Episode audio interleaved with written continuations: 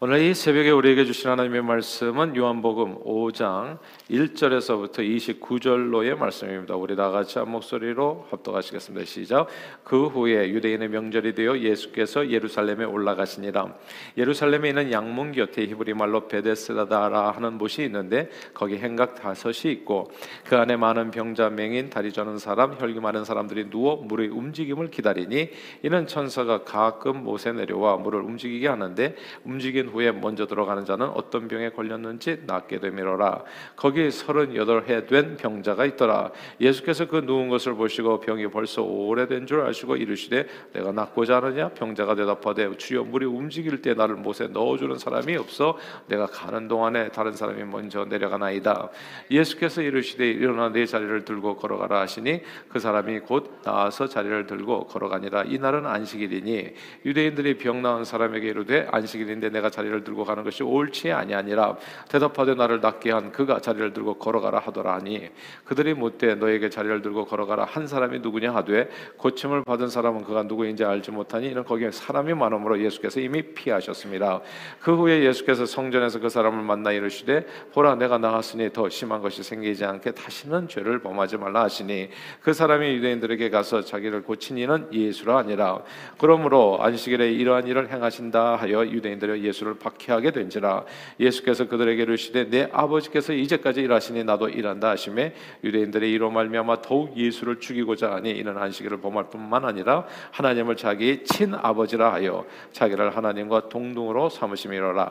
그러므로 예수께서 그들에게 이르시되 내가 진실로 진실로 너에게 이르노니 아들이 아버지께서 하시는 일을 보지 않고는 아무것도 스스로 할 수 없나니 아버지께서 행하시는 그것을 아들로 그와 같이 행하느니라. 아버지께서 아들을 사랑하사 자기가 자기가 행하는 것을 다 아들에게 보이시고 또 그보다 더 큰 일을 보이사 너희로 놀랍게 여기게 하시리라. 아버지께서 죽은 자들을 일으켜 살리신 같이 아들도 자기가 원하는 자들을 살리느니라. 아버지께서 아무도 심판하지 아니하시고 심판을 다 아들에게 맡기셨으니 이는 모든 사람으로 아버지를 공경하는 것 같이 아들을 공경하게 하려 하심이라. 아들을 공경하지 아니하는 자는 그를 보내신 아버지도 공경하지 아니하느니라. 내가 진실로 전실로 너에게 이르노니 내 말을 듣고 또 나 보내신 이를 믿는 자는 자는 영생을 얻었고 심판에 이르지 아니하나니 사망에서 생명으로 옮겼느니라. 진실로 진실로 너에게 이르노니 죽은 자들이 하나님의 아들의 음성을 들을 때가 오나니 곧 이때라. 듣는 자는 살아나리라. 아버지께서 자기 속에 생명이 있음 같이 아들에게도 생명을 주어 그 속에 있게 하셨고 또 인자됨으로 말미암아 심판하는 고난을 주셨느니라. 이를 놀랍게 여기지 말라. 무덤 속에 있는 자가 다 그의 음성을 들을 때가 오나니 선한 일을 행한 자는 생명의 부활로 악한 일을 행한 자는 심판의 부활로 나오리라. 아멘. 아, 지금도 있는지 잘 모르겠습니다만 어릴 때 그 선착순이라고 하는 얼차례가 있었습니다. 아, 선생님이나 혹은 뭐 군대에서 뭐 교관이 이제 수련생들을 이제 벌 주는 방법 중에 하나였는데 뭐 전방에 보이는 골대를 돌아서 선착순 이제 이렇게 딱 외치면 이제 팀을 뛰어야 되는 겁니다. 전방에 보이는 아, 그 골대를 향해서 있는 힘을 다해서 뛰어가서 돌아서 다시 이제 그 교관 앞으로 혹은 선생 앞으로 뛰어오는 겁니다. 아, 팀뛰기가 느린 사람은 친구들이 하나 둘 선착순에 들어서 이제 선착순 해가지고 뭐 1등에서 5등까지 빨리 들어온 사람은 이제 벌을 면하는 거예요. 그러니까 제일 빨리 뛴 사람은 이제 한 명씩이 이제 이렇게 더 이상 뛰지 않아도 벌 받지 않아도 되는 겁니다. 근데 발이 느린 사람은 어떻게 되겠어요? 진짜 이게 저주스러운 벌이죠. 예. 마지막까지 뛰어야 되는 거예요. 예, 입에서 단내가 나도록. 그래서 정말 이 선착순이라는 벌이 엄청난 고통을 주는 벌이었던 겁니다. 그 옆에 있는 형, 친구들이 다 경쟁자예요. 내가 빨리 들어가면 내가 쉬는 거고, 내가 늦게 들어가면 친구들보다. 그러니까 친구들이 다 경쟁자예요. 그러니까 이게 굉장히 잔인한 벌이었다는 생각이 들어요. 근데 과거에는 생각해 보면 인생 자체가 아니 세상이 다 선착순이었습니다. 뜀뛰기를 1등하면 형벌도 면하고요. 공부를 1등하면 각종 혜택이 많았습니다. 무엇이나 남하고 경쟁해서 남보다 잘하게 되면 다 좋았습니다. 전국 수석 졸업자는 전 국민이 그 이름을 알 수 있도록 신문에 그 사진과 아주 명예롭게 이제 그 기사가 실리는 거죠. 평범하거나 혹은 병자나 장애인처럼 남보다 뭔가 부족한 사람들은 항상 뒤로 밀렸고 불이익이 많았고 벌도 많이 받았고 매도 많이 맞았고 이게 이게 진짜 사회가 엉망이었던 세상에 과거에 있었던 겁니다. 사회적으로 외면됐고 알아주지도 않았고 이름도 없었고 선생님도 이름을 몰라. 70명이다 보니까. 그러니까 이게 선생님도 이름을 모를 정도니 어떻게 먹었어요? 선생님이 아는 사람 꼭 이렇게 모범생들 공부 잘하는 애들 몇 명. 그러니까 이 선착순에서 밀리면 인생이 더 고통스러운 거예요. 고통은 더, 더 심한 거예요. 사회적 약자들은 남이 불러주는 이름 안 불러줘도 괜찮은데 그냥 이름까지도 불명예스러웠습니다. 사람들은 그 사람의 약점을 들어서 이름 대신에 별명으로 불렀죠. 뭐 별명이 별게 별게 다 있었잖아요. 땅따리, 뚱뚱이, 난쟁이, 땅꼬마, 갈비씨, 대머리, 전봇대, 돼지, 숏다리, 안경 뭐 이렇게 그냥 수없이 이런 별명으로 우리는 불렸어요. 이름이 없어. 그러니까 이름은 1등만 있어요. 이름. 예. 반장 이름만 있어. 나머지는 다 별명이에요. 몸에 장애가 있는 사람들은 오늘 이 설교에서 인용하기 어려운 더 험한 별명들로 불려졌습니다. 예, 어느 날 예수님께서 유대인의 명절에 이제 예루살렘에 올라가시게 됐어요. 예루살렘 성 양문 곁에는 베데스다 연못이라고 하는 연못이 있었는데 이 연못은 모든 병을 치유하고 모든 인생의 문제를 이렇게 해결해 주는 아주 신비한 능력이 나타난다고 막 소문이 나서요. 각처에서 수많은 사람들의 구름대 같이 몰려드는 그런 장소였습니다. 사실 이게 말이 안 되는 얘기잖아요. 무슨 만병통치하는 못이 있겠어요. 근데 이게 믿거나 말거나 하는 이야기인데 지푸라기라도 붙잡고 싶은 이 사회적 루저들이죠 병자들 철몽적인 사람 사람들에게는 그 소문마저도 마지막 희망이었던 거예요. 이 연못이 그래서 이 연못 주변으로 이 세상에서 가장 힘들게 사는 사람들이 이제 모여드는 겁니다. 오늘 본문 3절에 보면 그 사람들의 병자, 맹인, 다리 저는 사람, 혈기 마른 사람. 이 이름만 들어도 이게 벌써 이름도 없어. 그냥 이게 다 별명으로 불리는 사람들이에요. 그냥 그러니까 진짜 이 혈기 마른 자, 소경, 예, 다리 장애인 옛날에 이런 사람들에 대해서 아주 좋지 않은 얘기로 불려졌던 그런 예, 그런 세상이었거든요. 근데 이 연못에서 이런 연못에 와가지고 이제 마지막 희망이라고 해가지고 신라 같은 희망이라고 해서 이 연못을 붙들고 그 주변에 모여들었는데 이 연못까지 오기까지는 어떻게 가까스로 왔다고 하더라도 이 연못에서 다시 병 고치는 일이 이게 보통 어려운 게 아니었어요. 이게 또 선착순이에요. 이게 마지막 순간에도 또 선착순이야. 전방에 있는 골대까지 또 뛰어갔다 와야 되는 이 병자들이. 일개 연못의 치유의 능력이 있다는 사실도 믿기 어려운데 그 연못이 항상 치유의 능력을 보여주는 것이 아니라 천사가 또 내려온대요 그 연못에 가끔씩 그것도 매일같이 내려오는 것도 아니고 무슨 선녀가 내려와서 목욕하는 데도 아니고 천사가 가끔씩 내려와 가지고 물이 움직이게 이게 아마 제가 생각할 때 무슨 온천 같은 거 아니었을까 그래서 물이 막 뽀글뽀글 올라오는 예. 근데 이게 또 가끔씩 그런 일이 생기는 거예요. 근데 또 바로 그렇게 가끔씩 그게 물이 움직일 때 그 때를 맞추어서 연못에 들어가야 이제 치유를 받을 수 있는데 천사가 하늘에서 가끔씩 내려와 물을 움직이게 하는 때를 맞추, 맞추는 것도 보통 어려운 게 아닌데 이것도 바로 그 같은 건데 마지막 한 가지가 더 있었어요. 그게 선착순이에요. 딱 한 사람만 1등만 진짜 1등만 알아주는 세상이 항상 1등만 알아주는 세상. 그 선착순.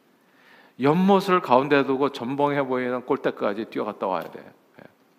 가장 빨리 뛰는 사람이 그 사람이 고침을 받는 거요. 이 세상에서 가장 비참한 사람들이 모여서 있는데 그 사람들 가운데 또 처절한 경쟁이 벌어지는 장소가 베데스다 연못가였던 겁니다. 앞을 못 보는 맹인은 정말 답답해요. 물이 동하는 건안 보이는 거거든. 물이 움직이는 게.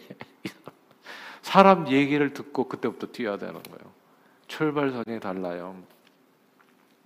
다리 저는 사람은 물이 동하는 것은 눈으로 봐. 근데 거기까지 가는 게 힘들어. 다리, 다리. 혈기 마른 사람은 온몸에 힘이 없어요. 건강한 사람은 정말 물이 움직이면 한 달음에 갈 수 있는 그 연못과의 거리가 어떤 이들에게는 이들에게는 막 천리길까지 멀게 느껴지는 겁니다. 게다가 옆에 있는 병자들이 모두 다, 다 경쟁자예요. 예. 이게 말을 하면 안 돼, 이거. 다 입 닫고, 저지다보다가 물이 움직인다 그러면 뛰어가야 돼. 맹인은 눈치로 알아야 돼. 옆에 있는 사람 손잡고 있다가 그 사람이 뛰기 시작하면 자기도 뛰어야 돼. 왜 뛰는지도 모르고. 다른 사람이 고침받으면 나는 더 이상 고침받을 수 없어요. 그곳에 38년 된 병자가 누워 있었습니다. 이분이 38년 동안 이곳에 있었는지 아니면 38년 동안 병을 앓다가 이곳에 오게 되는지 알 수는 없어요. 그러나 이 사람은 38년 동안에 같은 질병으로 고통하다가 이제는 정말 지푸라기라도 잡는 심정으로 베데스다 연못가에 온 사람입니다. 그러나 일어서지도 못하는 이 사람, 이 38년 된 이 병자가 병자에게 연못 이 베데스다 연못은 이제 완전히 그림이 떡일 뿐이에요. 드문 일이었지만 가끔씩 누군가 이제 잭팟을 터트렸다는 소문을 듣는 거죠. 누워서. 예. 그러니까 물이 동했다 소문을 듣는 거예요. 누가 들어갔다 나왔다. 예. 누가 이물 1억 1억짜리 잭팟을 맞았다 소문을 듣는 거예요. 예. 근데 자기 인생의 잭팟이 터지지는 않아. 기대는 가지고 라를 티켓 하나 샀는데 근데 이게 내 인생에 맞을 확률은 죽을 때까지 없는 거예요. 그냥 거기 누워서 그런 일을 계속 그냥 누워 있는 거예요. 자기에게 언젠가 그런 일이 일어나기를 기대하고 희망하지만 그러나 거의 움직이지도 못하는 몹쓸 병에 걸려 있어서 아무리 연못이 움직인다고 할지라도 자기 몸으로 그 연못에 들어갈 수는 없었던 겁니다. 그래서 이 사람에게 베데스다 연못은 희망이었지만 동시에 또 고문이었어요. 그래서 이게 희망 고문이라는 말도 이래서 나오는 것 같아요. 희망이지만 이룰 수 없는 꿈이에요. 그러니까 이참 딱한 심정으로 누워 있는 거예요.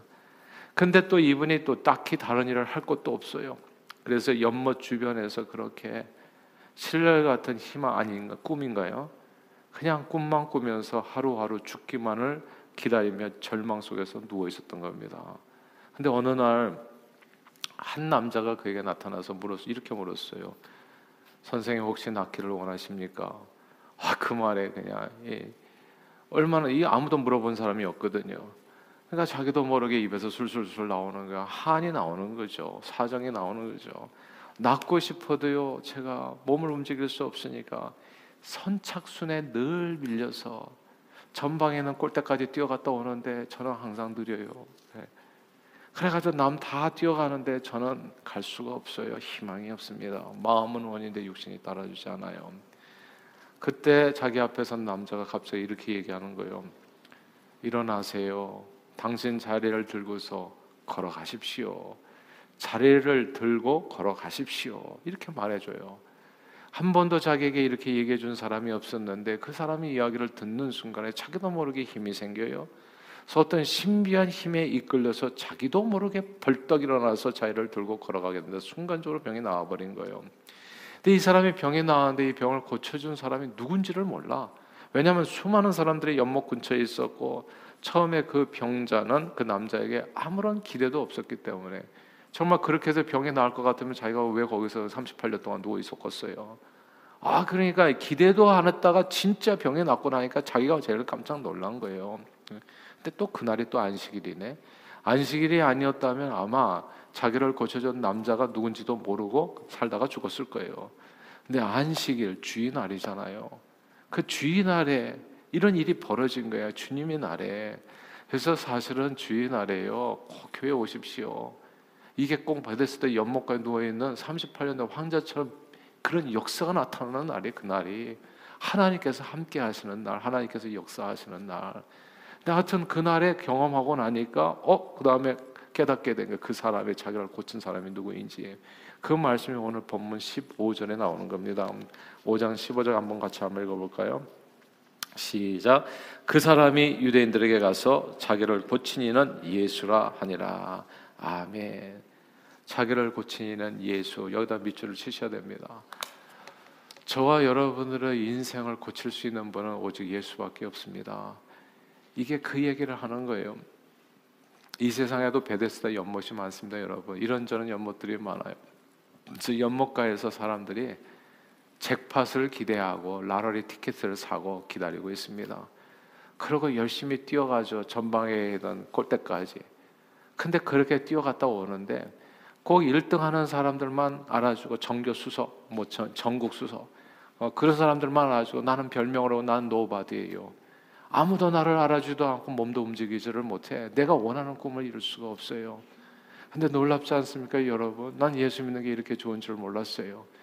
인생을 온전히 고쳐주는 것은 세상에서 주는 것은 마치 베데스다 연못에 주는 것과 같아요. 이게 언제 잭팟이 터질지 몰라. 언제 내 인생에 정말 쨍하고 햇빛이 뜰지 아무도 몰라. 우리는 그런 꿈을 꿔요. 쨍하고 해뜰 날 찾아온단다. 근데 어떤 사람에게는 찾아왔다고 그래. 근데 내 인생에는 그게 안 오는 거예요. 아, 내 인생에 왔다고 하더라도 거기까지 기어가는 게 힘들어. 예. 그걸 쟁취하는 게 어렵고 또 주변에 있는 사람들이 형제들부터가 다 경쟁자야. 예, 옆에 있는 사람들이. 아무도 나를 위해서 일해주는 사람이 없어요. 근데 오늘 본문에 나를 고치는 예수라는 거. 저는 저와 여러분들 진짜 예수 제대로 믿기를 바래요. 그리고 아이들에게도 진짜 확실하게 심어 예수가 없으면 생명이 없는 거다. 네 인생은 딱 베데스다 연못가에 누워 있는 38년 된 병자 같은 것이다. 이걸 확실하게 얘기해 줘야 돼요. 오직 예수밖에 내 인생을 고쳐줄 사람은 없어요. 예수라는 이름이 뭡니까? 그게 구원자라는 뜻이에요. 우리 영혼의 구원자, 육신의 구원자, 인생을 유일하게 살게 하실 수 있는 분, 선착순이나 이런 망할 이런 이런 잘못된 모든 인, 간들이 만든 그런 제도를 다 파괴시켜 우리를 참으로 자유케 하시는 분, 하루날 살더라도 사는 것처럼 살게 해 주시는 분이 바로 나를 고치는 예수 그리스도. 저는 저와 여러분들이 예수를 정말 진하게 만날 수 있기를 바래요. 주일날 오실 때도 맥없이 오지 마시고 예수 만나서 내가 이 세상에서는 노바디지만 예수 만나는 순간에 이 38년 된 병자는 빛나는 인생이 되어지는 겁니다.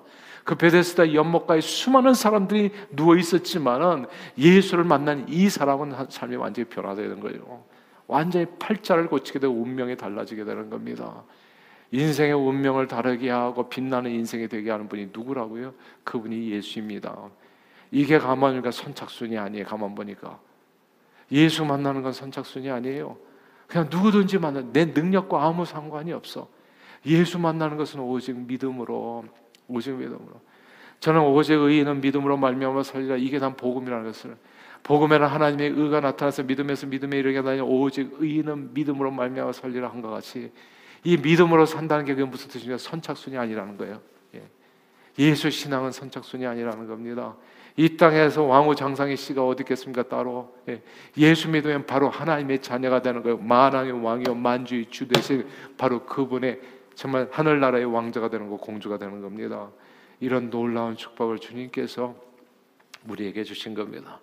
그러므로 오늘도 예수 이름을 붙들고 삶을 다 고치시고 정말 주의 이름을 크게 그 찬양하면서 온전히 삶을 통해서 주님 앞에 영광 돌리고 이 좋으신 예수 그리스도를 정말 땅 끝까지 전하는 일에 존귀하게 쓰임 받는 저와 여러분들이 다 되시기를 주 이름으로 축원합니다. 기도하겠습니다. 사랑하는 주님, 사람들은 해결책이 베데스다 연못에 있는가, 또 뭐 좋은 직장에 있는가, 아, 뭐 좋은 사람을 만나면 되는가, 뭐 이렇게 해서 찾아 헤맵니다. 그러나 아무리 찾아 헤매도 내 인생은 38년 된 황자와 같이 그냥 꿈만 꾸고 그림이 떡처럼 남들은 다 잭팟을 누군가 터트렸다는데 내 인생은 항상 그런 것 같고 그런데 주님이 나를 찾아와 주신 것입니다. 네 자리를 들고 일어나 걸어가라. 그 주님의 말씀을 믿음으로써 자리를 들고 일어나 걸어가면 놀라운 기적을 체험하게 된다는 거. 그 주님을 우리가 모시고 사는 겁니다. 우리가 얼마나 복을 받은 사람들입니까? 주여 믿음으로 승리하는 저희 모두가 될 수 있도록 축복해 주시고 예수의 이름 불러서 주님밖에 주실 수 없는 그 놀라운 은혜와 평강과 기쁨과 축복을 항상 범사에 우리의 삶 가운데 믿음으로 누리는 저희 모두가 되도록 우리의 삶 인도해 주옵소서. 오늘도 믿음으로 승리하는 하루 되게 해주실 줄 믿사옵고 감사드리며 이 모든 말씀 예수 그리스도 이름으로 간절히 기도하옵나이다. 아멘.